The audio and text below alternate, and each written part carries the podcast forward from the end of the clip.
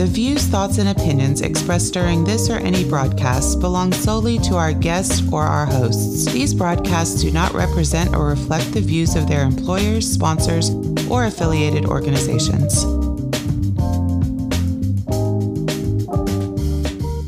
Flipboard is a great way to collect articles for classes, show off your school and school spirit, and share expertise with peers.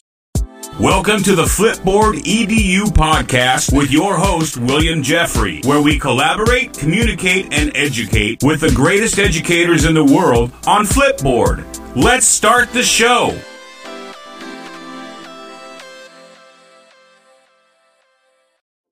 Flipboard fam, what's up? This is your favorite coach, Coach Jeffery. And today I have the incomparable Stacie Boudrie and Hall of Famer Dr. Micheal Milstead co-hosting with me on episode three, Professional Development and Flipboard Fridays. In this episode, we speak with Carl Hooker, the Mad Hatter of Teaching and Technology Integration. Known as the godfather of learning festivals, Carl is also an innovator in the professional development space. He is a mastermind of engaging educators and students in meaningful fun and content understanding. Paul is the host of the BAM Radio's Learning Unleashed ISTE podcast and the author of the best selling book series, Mobile Mindset. Good buddy Carl Hooker is a welcome guest of our show. So let's collaborate, communicate, and educate with the best educators in the world on Flipboard EDU podcast. Hello, everybody. I would like to welcome you to Flipboard EDU Fridays. We have a special guest, Mr. Carl Hooker. Carl is an amazing person. He has been a teacher in Austin ISD, graduated from University of Texas. He has written for publications such as Edutopia, Huffington Post, presented at ISTE, has several books that are just bestsellers, The Mobile Learning Mindset. Carl also has some websites that are curated for innovation and education. So I would just like to take this opportunity to welcome Carl to the show. Welcome, Carl. Well, thank you, sir. I think William, you and I met. Uh, it would have been, I want to say, TCEA a few years ago, if yes, I remember sir. correctly. And uh, yeah, we've we've it's been great to stay connected with you. Thank you so much for having me on the show. I appreciate it. Hey man, I really appreciate it. And you have been instrumental in my career as digital learning specialist and then as an assistant principal. I always look back at your teams when you guys were at Eanes ISD, how I felt that you guys were leading the nation with the iPad initiative and all the amazing things that you guys were doing with Dale. And you guys did so much. Like we always looked up to your team. Well, it's funny, you know, looking at all that work. I mean, it was, uh, I think we started in 2009 with our one to one, probably really kicking off full, full fledged in 2011, which it, uh, it's a decade ago. And it's amazing to see now kind of, it took that long to really get the teachers kind of embedded in it. I would say five to seven years. But uh, man, it is, it's been great now because they could be able to turnkey it when all this, of course, with the pandemic happening now, you know, be able to turnkey that. And uh, I hear a lot. I don't work there anymore, but I do hear a lot of good stories coming out of there. So I'm glad that that all that work and that ground laying that we did is finally coming to fruition. You have the remote learning toolkit, and you also have the Learning Unleashed podcast through ISTE. So hey, you're doing something, man. Trying.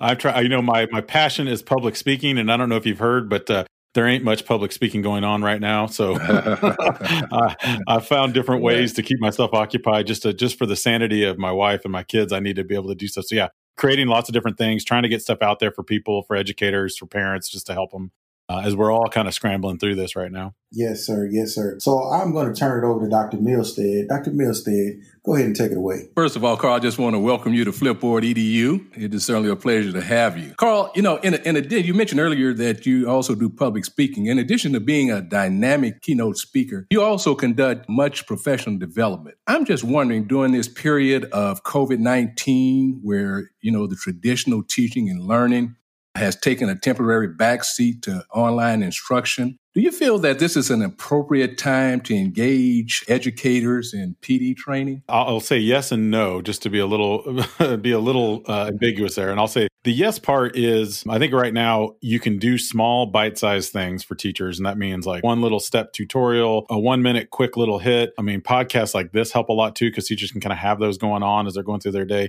Little things that they can kind of pick up tidbits on I think any type of what you and I might consider full fledged PD, where they're like sitting for a six hour day inside a training room or even virtually for six hours. Right. I think right now that would, I, I don't think they're at capacity. I feel like what we're doing, and I know this from all my teachers I've been talking to in school districts I work with across the country, uh, is what I call educational triage right now. We're just trying to kind of get through and make sure that the kids are getting some learning done. And we're kind of learning as we go. So I think right now is probably not the time for what I would call full fledged, but I think it is the right time for that kind of just in time bite sized PD that, that you can, a lot of districts can offer. I think you I think you're correct, right on point with that. And I noticed that you have several YouTube videos out that kind of address that point. You have one that's called Beginner's Toolkit for Teaching Remotely. There's another one, Parent Guides to Home Learning. Third, uh, best tools for communicating to remote uh, learners. Little brief snippets of uh, PDs that you currently have on on YouTube. Sure. So, you know, putting kind of my my practice where my mouth is. In this case, I I, I, I tell people you know, don't have right. these super long recordings or videos or anything like that. So what I did is I kind of made some quick hitting little five minute YouTube videos uh, called remote mm-hmm. hacks.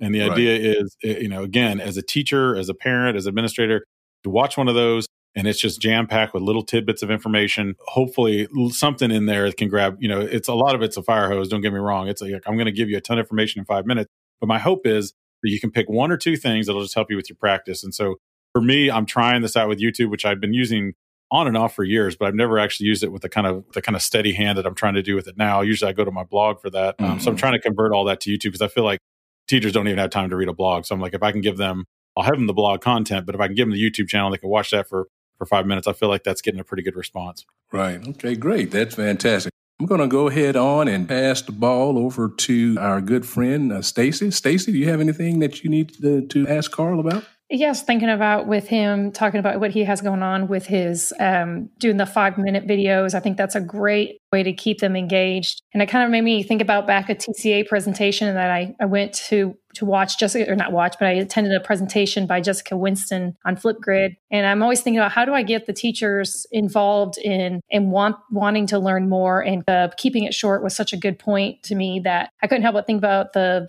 the presentation with Flipgrid and how I liked Flipgrid, but I struggle with getting teachers to use it because of the video part for students. And that tends to make new digital teachers that are trying to go digital, it makes them a little bit more nervous. So it helped me see Flipgrid in a different and more creative way. And if you talked about several types of tools that you can use at the as an at-home learner. So thinking about that. She showed me in a different way. It's not just teach students providing the videos, but now teachers can provide the videos. And it's right. just a creative way. And I was thinking, what tools do you like to use and, and what have you seen that was very creative and used differently than what you've seen before? Before we go into too many new tools, you know, for right now, especially as as Dr. Milstead, we were talking about. You don't want to introduce too much innovative things at this moment, of course, but having a toolkit like a tool like Flipgrid was one I was thinking of originally when you were talking about it. You know, even for the teacher that is, let's say, hesitant to put their own face on camera, what I love about that tool is that you can now throw up a whiteboard up there. You can have it actually drawing and annotating while you're speaking over it, which is something they didn't have you know, up until the last year or so. I like to use that. Those are great go-to tools. Anything that you can get to, I would say, that has that allows you to be creative fairly quickly, that fairly what I'd call device agnostic, meaning you can get to it on any device. We don't know what's happening at home with a lot of our learners. You know, they could have access to a computer, but maybe they don't. Maybe it's just mom's smartphone or maybe if they're sharing a tablet or something.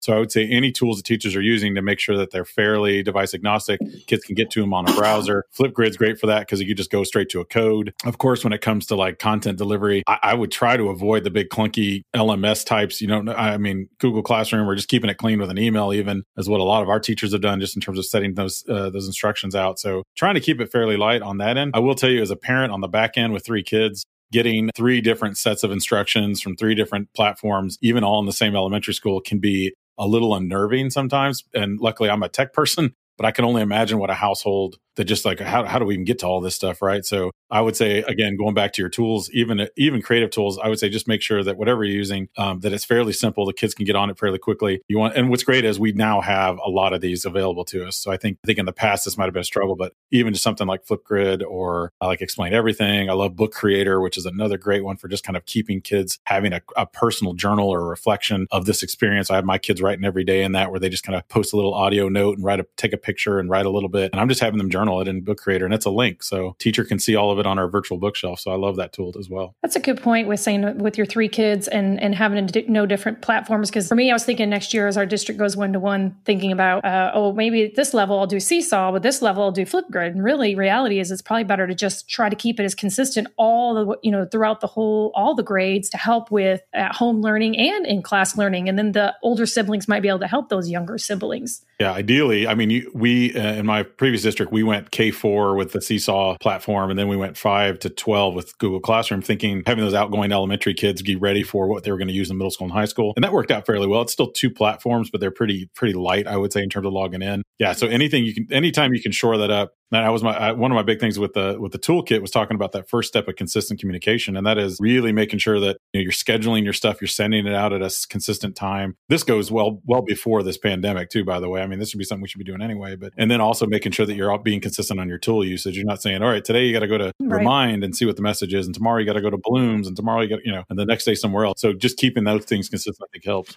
keeping them simple. Yep. And, and see, and yep. with creativity, that communication just falls right into place there, doesn't it? Um, I often hear adults talking about how students don't know how to communicate face to face. So they're either texting or playing online games and they, they communicate well that way, but you put them in front of each other, they struggle with that. So how can these tools foster communication in a physical world while maintaining that virtual piece of the classroom? Yeah. And I think you, so you've got two different uh, strategies here when it comes to communication on that front. You can do the asynchronous model, uh, which is where you're kind of recording things, the kids are recording it. Um, and again, Flipgrid's a great tool for that because you can actually see their face. You know, teacher can post something. Seesaw also works for that, where the teacher can post a video and the kids can reply. But for most, for the most part, what I see a lot of uh, schools doing is also a combination of what I call synchronous learning too. So you have a virtual classroom set up. You're going on a Zoom or a Google Hangout or some sort of uh, just in time actual learning where kids are learning how to interact with a tool that even honestly a lot of adults still struggle with. I don't know if you guys heard about all the Zoom bombing that was happening right. you know a couple weeks ago. So um, when I'm watching my first, second, and my first, second, and fifth grader use it, it's funny because they have to learn now what the etiquette is for unmuting your microphone. You know how to have eye contact with the screen and the camera. Um, so it's a new set of tools that they're going to need anyway in the future. But now we're definitely we definitely see that need uh, today. In honor of Teacher Appreciation Week, Janette Speyer has done it again. She has created a 23 second video on how to integrate content from Twitter into Flipboard. In just under 10 steps, your Twitter feed will be fliptastic. Shout out to Janette Speyer for creating how to's that help a teacher flip. That's right, hashtag help a teacher flip is a legit thing in 2020. Thanks, Janette, for all you do.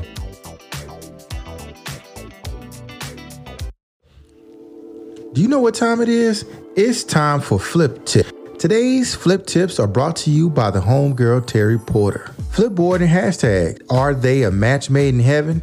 Well, if you're a Flipboard curator, then you'll be searching for content on Flipboard for your magazines. Don't just stop at regular searches, you need to search using hashtags on Flipboard too. This blog post can be found on medium.com and in our Flipboard EDU podcast magazine written by none other than Terry Porter. Hey, Terry, thanks for sharing.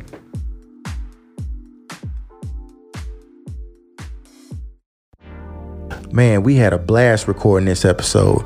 Come back next week because we got a lot more for you with my homeboy Carl Hooker. We want to end this in the spirit of Teacher Appreciation Week by honoring educators who curate on Flipboard. Shout out to Josh Allen. What's up, Josh? Shout out to Linda Bernstein. Hey, Linda. Clay Reisler, Michael James, Liz Cho, Wesley Fryer, and Bret Biornstad. Learn more about them on the Flipboard for Educators blog. I want to personally thank all of my own teachers and my mentors for helping me be the person that I am. And also, I want to thank you, educators out there who are listening to this program and who are changing lives for students. Trust me, you are very, very important and you deserve to be recognized. Also, I want to give a huge shout out to Flipboard for allowing us to do this the way we do it and to have fun doing it. We'll see you next week. Carl Hooker will be back, and trust me, he's dropping more knowledge than books in college. We will see you later. Flipboard EDU podcast is a great resource for teachers, students, and administrators.